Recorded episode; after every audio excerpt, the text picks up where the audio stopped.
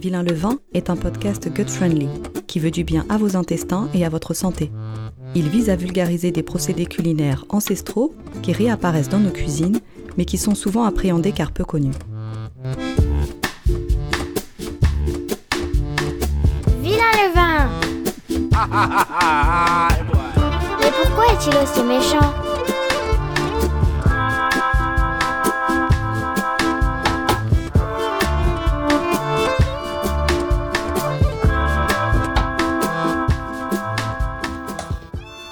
Épisode 3, où il est question de croyances limitantes, d'honneur et de recettes.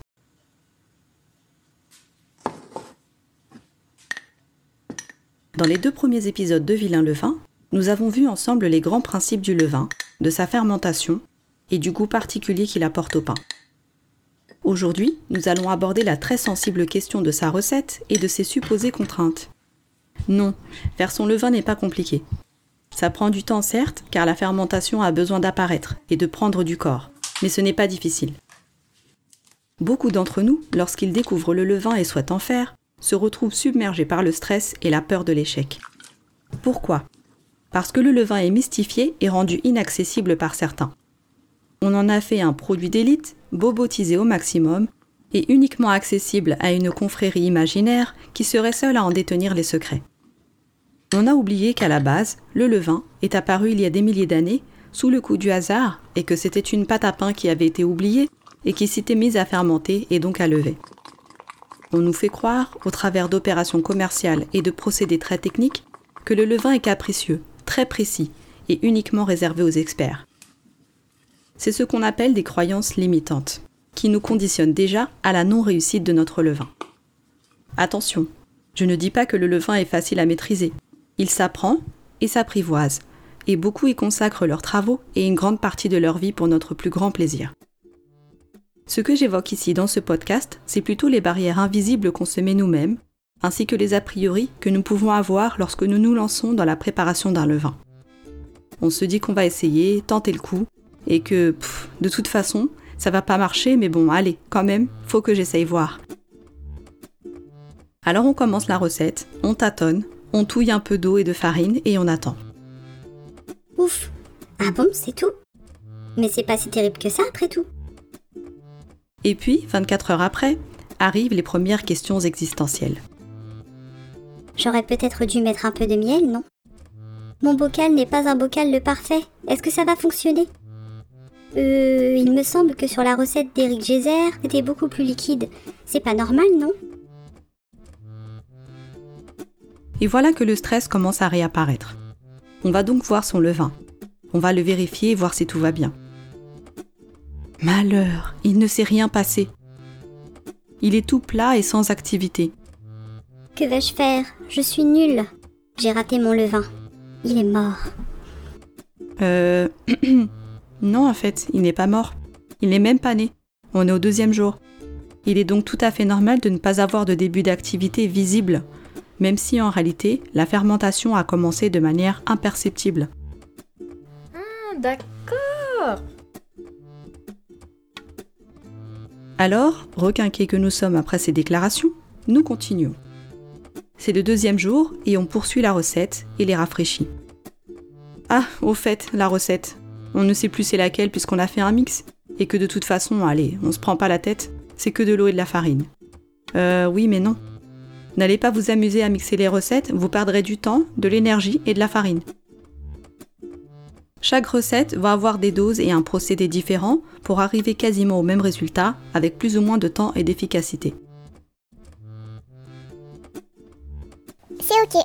On a bien écouté Vilain Levain, on choisit une recette et on la suivra jusqu'au bout. On observe donc chaque jour notre levain naissant et la pression nous envahit de nouveau. Comment est-il ce matin? Quelle mauvaise surprise vais-je avoir? Est-ce que je vais réussir? Est-ce que je vais y arriver?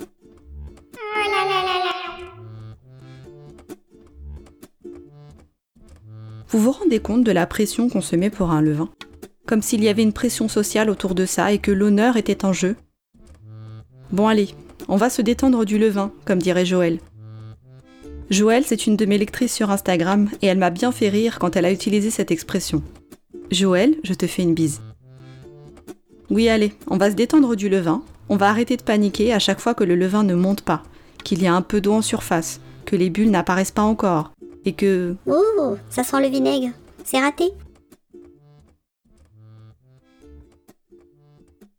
Le levain est vivant, mais il ne veut pas votre mort. On est d'accord sur ça?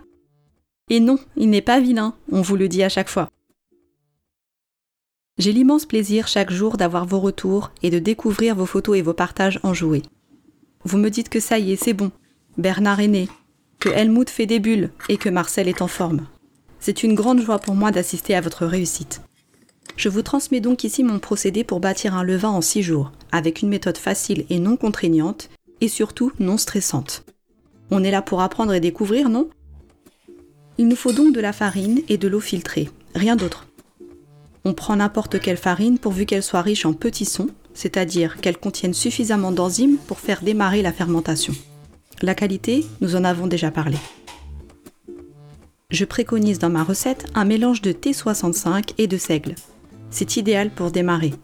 Mais si on n'en a pas, c'est pas grave. T80, T110, T130 suffiront largement. Jour 1. Dans un récipient, on met 65 g de farine et 100 g d'eau. On touille bien tout ça jusqu'à ce qu'il n'y ait plus de grumeaux. On pose un couvercle dessus et on laisse reposer jusqu'au lendemain. Jour 2. Aujourd'hui, on va juste touiller pour incorporer de l'air et donc des levures supplémentaires. On repose le couvercle et on laisse reposer jusqu'au lendemain. Jour 3.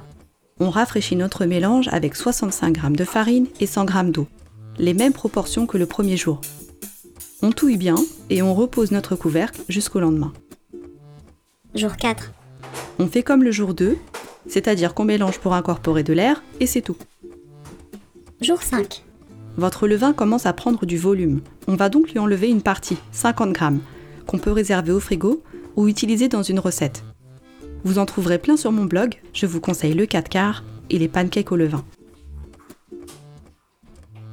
Revenons à notre levain. Une fois que vous avez enlevé les 50 grammes, vous rajoutez comme d'habitude 65 grammes de farine et 100 grammes d'eau. On mélange bien et on couvre jusqu'au lendemain. Jour 6. On enlève 100 grammes de notre levain qu'on peut réserver au frigo. On refait un rafraîchi. Attention, dans celui de ce dernier jour, les proportions changent un peu. On met 90 g de farine et 80 g d'eau et on mélange le tout. Ici, je diminue volontairement l'eau pour favoriser la fermentation. Maintenant, observez bien ce qu'il va se passer pendant cette journée. Votre levain devra avoir pris dans quelques heures. Pour le vérifier, vous devez le regarder, l'observer. Il doit être mousseux et léger, presque comme une mousse au chocolat. On peut faire un petit test pour vérifier son activité. Ça s'appelle le test de flottaison. On prélève une petite partie du levain et on la met dans un petit verre rempli d'eau. Si le levain reste en surface, félicitations, votre levain est né. Attention, ce test n'est qu'indicatif. Votre levain ne flotte peut-être pas encore, mais s'il double de volume au minimum, c'est signe de sa bonne activité. Il est possible que votre levain ne soit pas encore actif au sixième jour. Pas de panique. Ça aussi c'est ok. Il prend son temps, c'est tout, et vous devez le prendre aussi. Poursuivez les rafraîchis en enlevant toujours une partie avant, ceci afin de multiplier les bactéries et levures et de lui donner toutes ses chances. Voilà mon procédé. C'est celui que j'utilise depuis des mois et que vous êtes des centaines à avoir essayé et approuvé. Il y a plein d'autres recettes qui elles aussi fonctionnent. Choisissez celle qui vous met le plus à l'aise et surtout n'oubliez pas. On ne mixait pas les recettes. Cet épisode est terminé. J'espère qu'il vous a plu et que maintenant, vous vous occuperez de votre levain avec plus de sérénité. La semaine prochaine, nous aborderons le sujet plus général de la fermentation et aurons le plaisir d'écouter François qui nous parlera kombucha. D'ici là, prenez soin de vous et ne vous mettez pas la pression. Mais en fait, il n'est pas si méchant que ça, le levain. Vous venez d'écouter Vilain le vin et je suis Valérie Zanon, alias Coq la Carotte. Vous pouvez me suivre sur Facebook et sur Instagram, at Coq la Carotte. Vous pouvez également me suivre sur mon blog, lecoconutblog.com. Vous y trouverez pléthore de recettes et d'astuces dans mon dossier spécial le vin. Si ce podcast vous a plu, n'hésitez pas à en parler autour de vous et à le partager.